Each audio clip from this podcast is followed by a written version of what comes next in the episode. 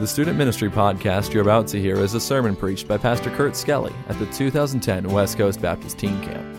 Brother Skelly is the pastor of the Harvest Baptist Church in Natrona Heights, Pennsylvania, and we hope this message will be a blessing to you. For more sermon resources, please visit preaching.lancasterbaptist.org.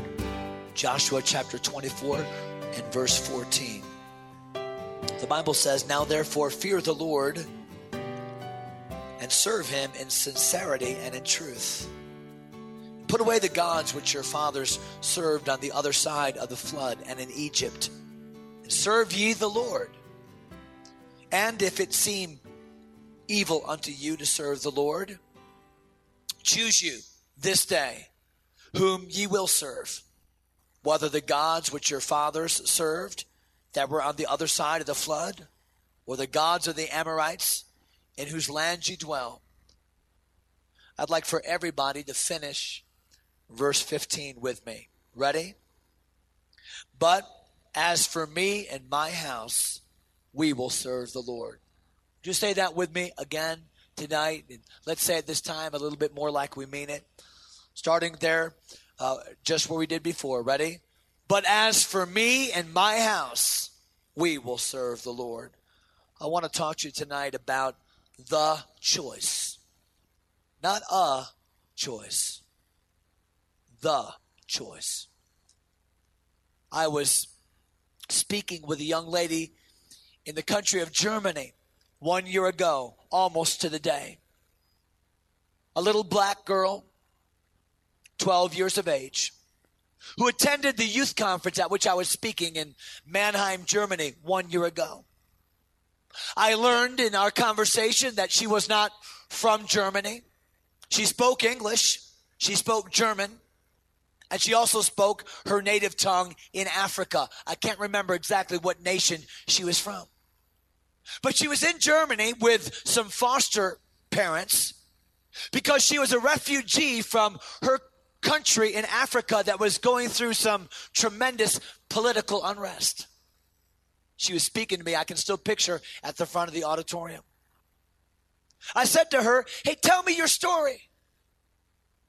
This little girl, 12 years of age, looked me in the eye and began to tell me the most incredible story that I have ever heard.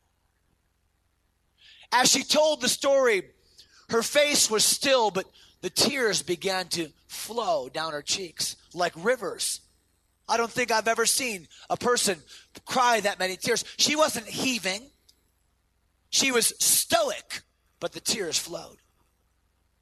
She said, Pastor Skelly, I was coming home from school one day and the, the bad group came, the rebels. They began to shoot at us. She said, I began to run. My friends ran with me. Before I knew it, both of my friends that were coming home from school with me had been shot in the back and killed. I ran to my house to hide and I hid inside of my house and the rebels came to my house and I could hear them come in with their guns and with their machetes. They began to round up my family. Pastor Skelly, I was hiding and I was so afraid to go out and I could hear my mother screaming and pleading for her life. And those rebels took their machetes and hacked my family to death. The rescue workers came and found me. Pastor Skelly, that's why I live in Germany. And yet there she was at a youth conference, loving and serving Jesus. See, life is not what happens to you, life is what you do with what happens to you. Life is a choice. Life is a series of choices. And if you take all the choices of life and put them together in one amalgamated mass, you'll find that life really comes down to the choice. The choice that Joshua made in Joshua chapter 24. I want you to see that choice. Joshua chapter 24 and verse 15, the Bible says, As for me and my house, we will serve the Lord. Simple. A few simple words. And yet, in those few simple words, Joshua was distilling his entire life down to one statement. It was like the apostle Paul who said in Philippians chapter 1, for to me to live is Christ and to die is gain. He took his whole life and put it down into just a, a few words. I wonder tonight if, if I could say to you, take your whole life and put it in one sentence. Take the reason why you live and the reason why you're here and the reason why you're going to be what you're going to be and the reason why you live your life and put it all in one sentence. And what would that sentence be?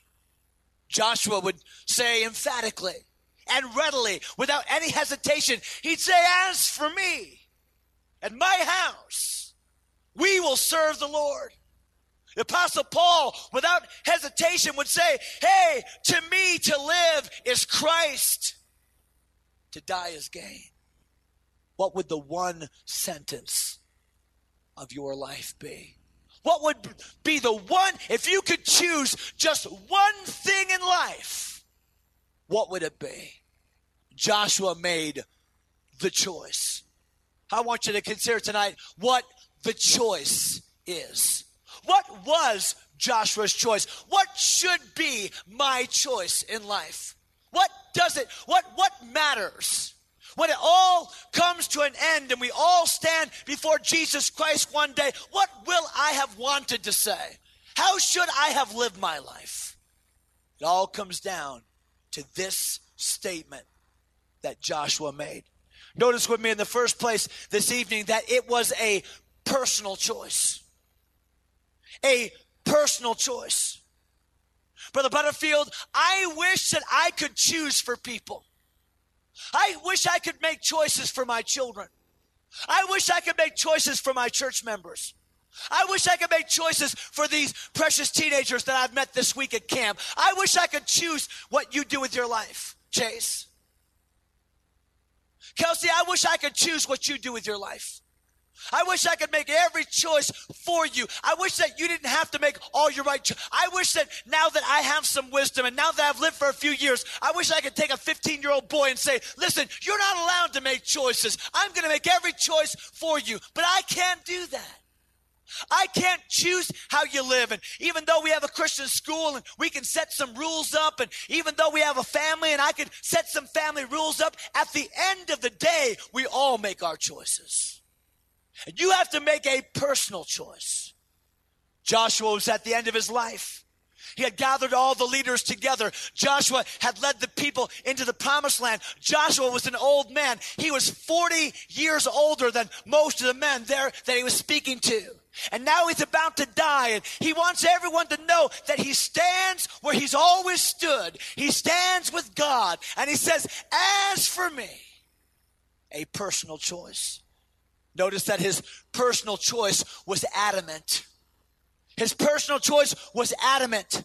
He knew exactly what he was saying. He knew exactly to whom he was speaking. He knew exactly what his declaration was. He was adamant. Hey, as for me, this is what I believe. This is who I am. I'm not being a jerk about it. I'm not being obnoxious about it, but I want everyone to know adamantly I stand with God personal choice. Like Cassie Bernall, there are the famous Columbine shootings, and the, the, the boy pointed the gun in her face and said, Yes, I believe in God. Yes, this is who I am. Yes, I stand here. Where is that teenager? Where is the teenager that'll go back to her public school and say, Yes, I stand for God. Yes, I'm a follower of Jesus Christ. Whereas the young man, they'll go back sometimes even to a mediocre Christian school and will say, Yes, this is who I am. Yes, I'm adamant about it. Yes, I stand for Jesus Christ. Where is that kid? I've told you this story, but it's the best story I know to illustrate this truth. I was preaching in the state of Maryland about two years ago, eight miles from the White House at a church called Independent Baptist Church in Clinton, Maryland, Pastor Mike Creed. In that room were a number of teenagers, probably this number of teenagers, maybe about 300, maybe 400 teenagers. I was preaching a man a message that I, I preach quite often. It's entitled There is Yet One Man. In that message, I make an appeal to teenagers and say, Will you be the one? I'm not looking for 100 teenagers to make a decision. I'm not looking for 200 or 300 teenagers to make a decision. I'm looking for one. I'm looking for one teenager that says, I will stand for God. Hey, will you be the one? That's the message. At the end of that message, I, I have an illustration that I used, and I love the illustration. I think it really brings all the points home. And, and I had not yet given that illustration. I couldn't wait to get there because I just knew that when I gave that illustration, everybody would see the truth and everybody would respond. But before I gave that illustration, I was saying over and over again, now, who's going to be the one? Who's going to be the one? Who's going to be the one? And as I reiterated that one question, there was a boy over here to my left. Eric, near in that auditorium where you're sitting. And that boy had been saved just a couple months before. He didn't know much about church. His hair wasn't cut just so. He didn't have all the right lingo down and didn't dress maybe the way we think he should dress. But man, he was saved. He loved God and he didn't know much better, but he was a new Christian. And I could tell as I preached, uh, he was touched by the message. He was zoned in. And as I asked that question repeatedly, who's going to be the one? Who's going to be the one? Who's going to be the one? In the middle of the service, that boy stood up. He just stood up. I didn't know what to do. I didn't know if he was going to leave the service or if I had distracted him, but he didn't go anywhere. He just looked at me. And everyone else looked at him. He began to heave. His shoulders began to heave. He was crying, and tears were streaming down his face. I didn't know what to do. I just looked at him, and he looked at me. There was a moment of awkward silence. I, I didn't know what to say.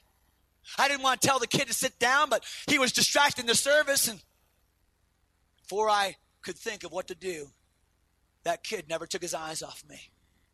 He looked at me, and through tears, he said, I will. I will. Hey, who will be the one? He looked at me. Hey, I will. Then some girl down here to my front, to my to, to in the front to my right, she stood up and she said, "And I will."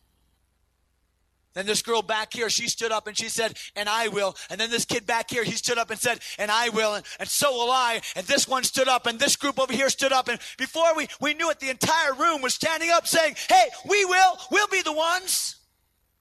You say, oh, Brother Skelly, how many of them meant it? I have no clue, but I can tell you one that meant it, that one.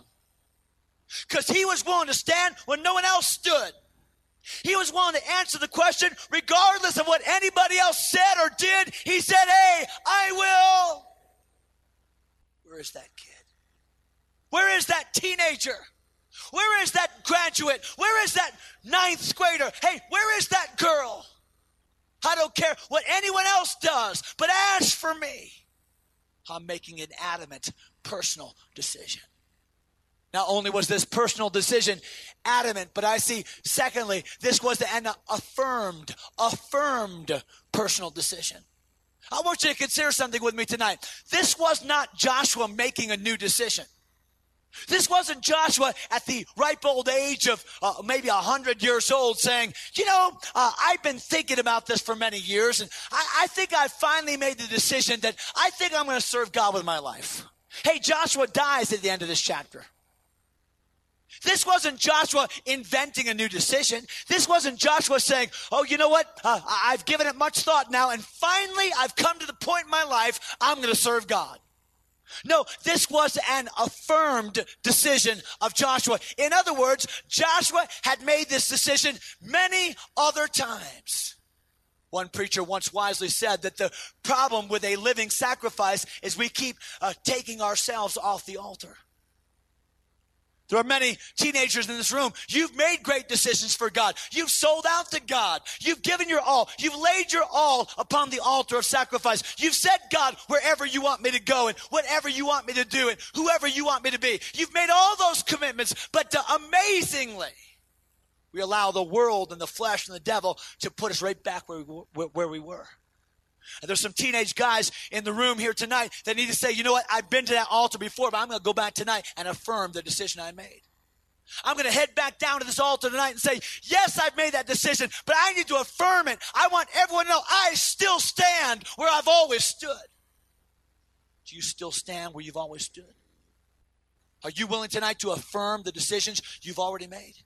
See, that's what God's asking us to do. And Joshua said, I don't care who knows about it. I, as for me, this is my decision. I want to affirm that I am who I always have been. Are you still who you said you were? What about it? Last year at camp, we knelt at the altar. Uh, four years ago at youth conference, we gave our life to Christ. We made the decision years ago at vacation Bible school. Hey, do you still stand where you once stood? It was an affirmed decision. Hey, it was an announced decision. I mean, why did Joshua have to say? I mean, people knew where Joshua stood. Joshua knew that he loved God. Why did he have to tell everybody? Joshua could have just sat in his seat. Joshua could have just gone back to his dorm room that night and prayed by his bed. Joshua didn't have to get up in front of God and everybody and say, Hey, everybody, here I am. Here's my decision. Why did he announce his decision? Can I tell you why? Because he didn't want to go back on it. And those that will not announce their decisions are those that are leaving the back door open to walk out on their decision. And what I'm saying tonight is if you're going to live for Jesus Christ, let everyone know about it. Let, let us know about it tonight. Let your parents know about it when you get home. Let your church know about it when you go forward in the invitation on Sunday morning. Let your friends know about it. They didn't come to camp. Let everybody know that I'm a follower of Jesus Christ. Hey, put it out there. Announce it. Don't give yourself a back door. That's the choice. Joshua said, Hey, this is my life. This is what I'm going to do. I choose to follow God. That's my personal, adamant, affirmed, announced decision. I'm responsible for it, and I make it. No one can make a decision for you tonight. But can I encourage you with all the encouragement that I can muster from the Word of God, with all the with all the encouragement I can muster from the Holy Spirit of God, would you please give your life to Jesus Christ? Would you please sell out to him tonight? Would you please lay your all upon the altar? It's the only life that matters. Serving Jesus. It was a personal choice. Not only was it a personal choice, I want you to see, secondly, tonight, it was a parental choice. The Bible says, as for me, that's personal, and my house. See, Joshua said, Hey, I'm making a decision for myself, but I'm also, insofar that I have influence, going to guide my family. Now, ultimately, we make our own choices. Ultimately, sons grow up and daughters grow up and grandchildren grow up. But, but Joshua said, Insofar that I have influence, I'm going to influence people to make the right choices. It was a parental choice. Let me just say this tonight.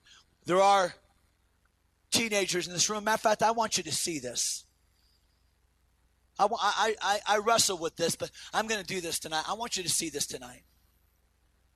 How many teenagers in this room would say, and, and, and be brave about this, say, Pastor Skelly, I've lost a mom or a dad to death. I've lost a mom or I, what my mom or my dad has already died. Would you just slip your hand up? And keep it up for a moment. Keep it up. One, two, three, four, five, six, seven, eight. Thank you. Nine, thank you. Okay? Everybody else, wrap your brain around that. Wrap your brain around that. Well, my mom doesn't. Yeah, but you have a mom. Yeah, but my dad, yeah, but you have a dad. And there are teenagers in this room that don't have a mom or don't have it. I'm not talking about divorce. I'm not talking about visiting on the weekend. I'm talking about they don't even have a mom or dad. Hey, wrap your brain around that if you can. I want to show you something else tonight. I was the only kid in my fourth grade class when the teenager years when, when I'm sorry when the teacher years ago said, "How many of you come from a divorced home?" I was in a public school in 1976 as a as a 1975 as a fourth grader. Teenager said to my public school classroom, "How many have divorced parents?" I was the only one. Now in a public school classroom, half the class would raise their hand. I want you to watch something tonight. How many of you teenagers come from a divorced home, would you raise your hand with me tonight? Keep it up for a moment. Would you look around you tonight? There's almost a whole row here. Almost a whole row here. All across the room. You may lower your hands.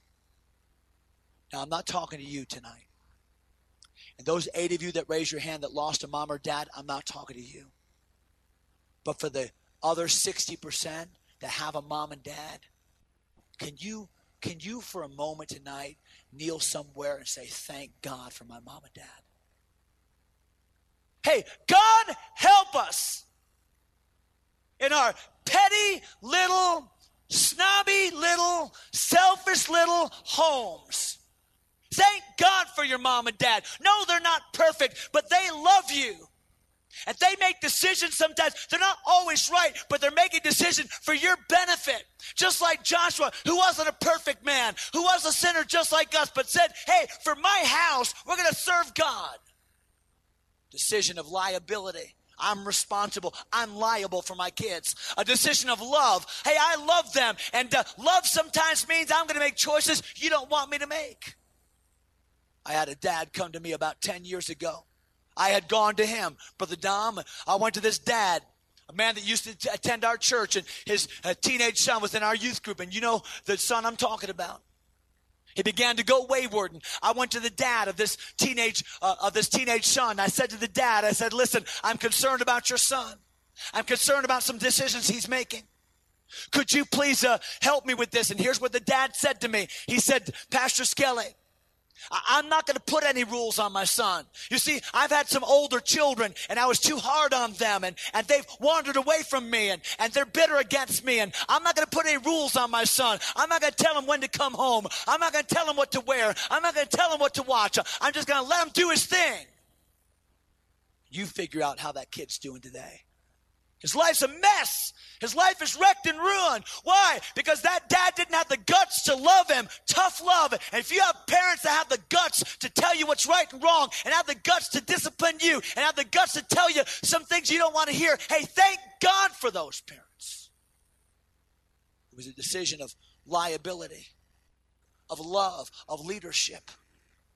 Can I say this tonight? Can I say this tonight? Some of you teenagers are closer to being moms and dads than you are to junior high. There's some seniors and those that just graduated. You could be married and have kids in four or five years. You're closer to having kids. You're closer to being a mom or dad than you are to being a seventh grader. That's a scary thought. You better think about it. What choices you're making today are the choices. There's, there's no magic spoofle dust that the preacher puts on your head the moment you get married that makes you all of a sudden a great Christian. Oh no, listen, you are, be, you, you will, you will be what you're becoming today. The mom you'll be is the teenager you're becoming today. The dad you'll be is the teenager you're becoming today. Hey, you better make some right choices. A personal choice, a parental choice. But notice with me, thirdly, it was a purposeful choice. As for me, that's personal. And my house, that's parental. We will serve the Lord. That's purposeful. Hey, Joshua knew exactly what his life was about. Joshua knew exactly what he was going to do. Hey, we're going to serve God. Well, I don't know what you're going to do. I don't know what to, uh, others may do, but, but as for me, it's like Patrick Henry. Hey, I don't know what course others may take, but as for me, give me liberty or give me death. And Joshua said, I don't know what you're going to do, but as for me, my house, we're going to serve God. A purposeful decision. Hey, a purposeful decision that was sensible. This wasn't some stupid decision. This wasn't some uh, the half-cocked decision. This wasn't some ill-informed decision. This was a sensible choice. This was a choice based upon what Joshua already told us. What did Joshua already tell us? Look back at chapter 24 and verse 3. Everyone see this now. Look at verse 3. God is telling Joshua and the people what God had done for them. And God is you God is speaking. And God says in verse 3, "And I took your father Abraham. Look at verse 4. And I gave unto Isaac. And uh, verse 4. And I gave unto Esau. And verse 5. And I sent Moses. And I plagued Egypt. And I did among them. And I brought you out. And verse 6. And I brought your fathers. And, and verse 7. And I have done in Egypt. And verse 8. I brought you into the land of the Amorites. And I gave them. And I destroyed them. And verse 9. And verse 10. And I would not hearken. And verse 10. And I delivered. And, and verse 11. 11, I delivered. In verse 12, and I sent. In verse 13, I have given. And over and over again, God said, I did this, and I did this, and I did this, and I did it. All for you. I did this. If you're honest tonight, God could, you, you know that God could say that to you. Hey, I gave you life and I gave you breath and I made you an American and I put you in your home and, and I sent you that school and I saved you and I climbed up Calvary and I died for your sins and I rose again and I did that all for you. Now, what you going to do about it? Now, what you going to do about it? Yeah, but Pastor Kelly, you don't know. I'm not talking about what other people did to you. I know that other people have done you wrong. I'm talking about Jesus did for you. I'm not talking about some grandfather that abused you, and I'm not talking about some uncle that was mean to you. I'm not talking about somebody that ignored you or some friend that betrayed you. Hey, people will always do you wrong, but what Jesus has done for you is nothing but good. What would you do? What you gonna do about it? A purposeful decision that was sensible, a purposeful decision that was sincere. He said in verse 14, Now therefore serve him in sincerity and in truth. You know what the word sincerity means? It means real. Not just serve God because everyone else is serving God. Not just serve God because that's the in thing to do in your Christian school. But I'm saying, are you real? Hey, are you real? Only you know that. Serve Him in sincerity. That means be as real at home as you are at school. Be as real at school as you are at church. Be as real at church as you are at work. And wherever you go, be real. I'm going to serve God. I sat on the airplane coming to this camp and I was real. I told the guy next to me, a Hollywood producer, hey, I'm a follower of Jesus Christ. I, I love the Lord. I got a chance to witness to him. Hey, listen, I want to be real wherever I go. Who are you? I mean, really, who are you really? I mean, really, are you really who you say you are? Some of you are chameleons. You come to camp and man, you act all spiritual. You get with your other unsaved crowd, and that's where you act. Hey, God's looking for some teenagers that are real. Purposeful decision. It was sensible. It was sincere. It was all about serving. We will serve we will serve. We will. So I'm going to make money. We will serve. I'm going to be famous. We will serve. Well, I'm going to have a big, hey, we will serve. I'm going to live in a, hey, we will serve. The greatest among you shall be your servant. The greatest aspiration you can have for Jesus Christ is to serve. Serve God by serving people.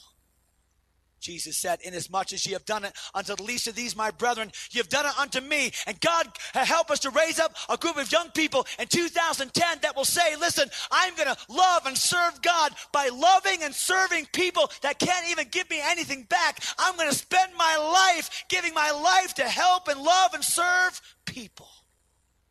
Where is that young person? No, no, no, no. We're all inflated with ourselves. We got places to go and people to see. We got plans to fulfill. We got money to make. We got toys to buy. We have hobbies to pursue. We've got a whole life of things that we want to do. And God give us young people that will lay down their lives and take up their cross and follow Jesus Christ. People are dying and going to hell and we're playing games. Jesus Christ could come back at any moment and uh, we're flittering our lives away. And Joshua said, I don't know what you're going to do and I don't know what decisions you're going to make, but I have a purpose in my life and my purpose is to serve God, even if nobody else does.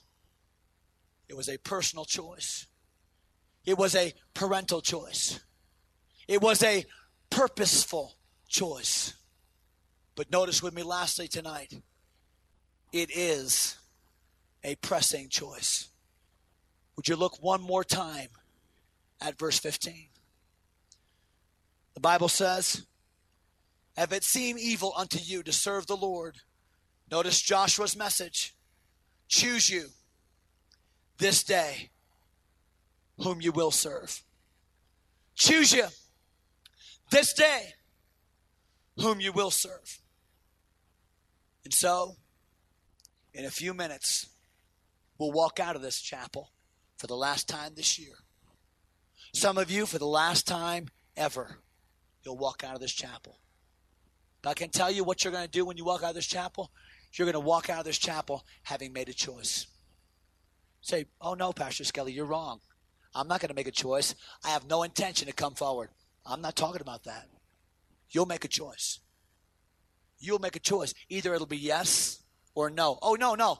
Pastor Skelly, I'm not going to make a choice. Can I say something tonight? No choice is a no choice. No choice is a no choice. It's no by default. Either you say yes, anything else is no. Either you say, God, I'm yours, anything else is unacceptable. No choice is a no choice. You've heard the illustration, but I'll repeat it because it's a perfect synchronization of the thoughts that we've had tonight. Telly Savalas. Many of you don't even know that name. Telly Savalas was a famous actor back in the 1970s. He played a character on television named Kojak. Kojak was rough. Kojak was gruff. He Telly Savalas was known because he couldn't grow hair. He was completely bald. No hair on his body at all. Completely bald. But a gruff guy. Looked tough. Back before bald was in. Back before bald was beautiful. Just gruff. He was a tough detective. He always sucked on a lollipop. And man, he was just, you love to watch him. But you know, I never realized this. Kojak, Telly Savalas, in real life was also very gruff. He wasn't just acting, that's who he was. He was a gruff character. Matter of fact, you might say he was a little bit uh, acerbic, a little bit abrasive. Telly Savalas was from Greece actually from the nation of Greece. And he would travel home periodically. And when he went go home to Greece, the, the Grecian people would all flock him because after all, he was a famous American actor and that was something. They were so proud of him. On one particular occasion, Telly Savalas got on the plane, true story. Of course, he was sitting in the first class section of the plane and he said to the other people in the first class, he said, uh, listen everybody, you know who I am. I'm Telly Savalas. And uh, I don't want to be bothered. I'm on vacation. And so don't bother me. Leave me alone. Uh, leave me to myself. I'm on vacation. I'm not signing autographs. Just, hey, leave me alone. And he sat down. Now, that would have been enough for me. I, I wouldn't want to talk to him anyway. But there was a, a well dressed, kind of businessman looking fella in first class on the other side of the aisle who arose from his seat and walked over to Mr. Savalas and said, Mr. Savalas, as a fellow Greek citizen, I just want to say how proud we are of you. And I was wondering if I may ask you a few questions, please. Savalas looked at this man with disdain and said, Sir, uh, I just mentioned that I'm on vacation, and I just suggested that I don't want anyone to speak to me. And so I don't know what it's going to take to get it through to you. I, I, really don't want to be bothered. And so if you would just kindly uh, buzz off. The man said, I'm sorry to have bothered you, Mr. Savalas. And he went and returned to his seat. The plane took off uneventfully, and the long flight ensued toward the nation of Greece. As the plane now was making its final descent, uh, the announcement came over the loudspeaker that it was time for them to put their seats in the upright position. It was time for them to prepare for the landing in Greece. At that point in the trip, the well dressed businessman type stood up again and walked across the aisle and said, Mr. Savalas, I hope that you've had a nice trip and uh, we've tried not to bother you. And uh, we are very proud of you as a fellow Greek citizen. I was wondering if I may ask you just two questions, Mr. Savalas. Savalas looked up at this man again and said, You know, buddy, I don't know what it's going to take to get through to you. I told you I don't want to be bothered, and you tried to ask me questions before. I thought I made it clear what my position was. And now again, you seem to be stubbornly asking these questions. And, sir, I just want to say to you, hey, buzz off. The man said, Mr. Savalas, again, I'm extremely sorry. I can assure you, sir, I'll never bother you again. He went and sat down. A few moments later, the plane began to descend and made a successful landing at that airport in Greece. Savalas looked out the window and saw that the band had come and the red carpet was being laid out. He saw that the reporters had gathered and he began to get more and more upset. I mean, after all, all he wanted to do was be left alone on vacation. Here are all these reporters and, and this band and this red carpet, and, and why can't they just leave me alone and buzz off? Back in those days, the plane would stop right there on the runway, and people would descend the stairs and walk across what's called the tarmac. The plane stopped, and Savalas got out of his seat hastily and grabbed his carry on baggage and began to make his way off the plane. At which point, a stewardess on that flight stood in the middle of that aisle and would not allow Savalas to come by. Savalas said, Let me by. She said, Oh, no. She said, Nobody gets off the plane before His Majesty. At which point, the well dressed businessman arose from his seat. The king of Greece walked past Savalas down the stairs to the awaiting band and reporters and red carpet, all there for him. Mr. Savalas, I'm sorry to have bothered you. I'll never bother you again. I wonder tonight if Jesus is speaking to your heart. After all, He's the King. I wonder tonight if Jesus has crossed that aisle and in gracious tones has said to you, May I speak with you? May I have some time with you? Oh, I'm so proud of you. And I wonder if in our attitude, I wonder if in our activity, I wonder sometimes even in our words, if we haven't said to the Lord Jesus Christ, buzz off. And I wonder sometimes if Jesus doesn't look back at that stubborn unbeliever and say, I'll never bother you again. I wonder sometimes if he doesn't look down at that reluctant servant and say, Hey, listen, I'm going to move on to somebody else. My spirit shall not always strive with man, the Bible says. And to he that being often reproved hardeneth his neck shall suddenly be destroyed, and that without remedy. And listen, now's the day. Today's the day. It's decision time. What you gonna do?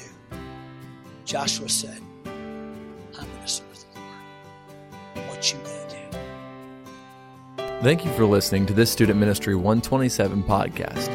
For more sermon resources, visit preaching.lancasterbaptist.org and for information about West Coast Baptist College, visit wcbc.edu.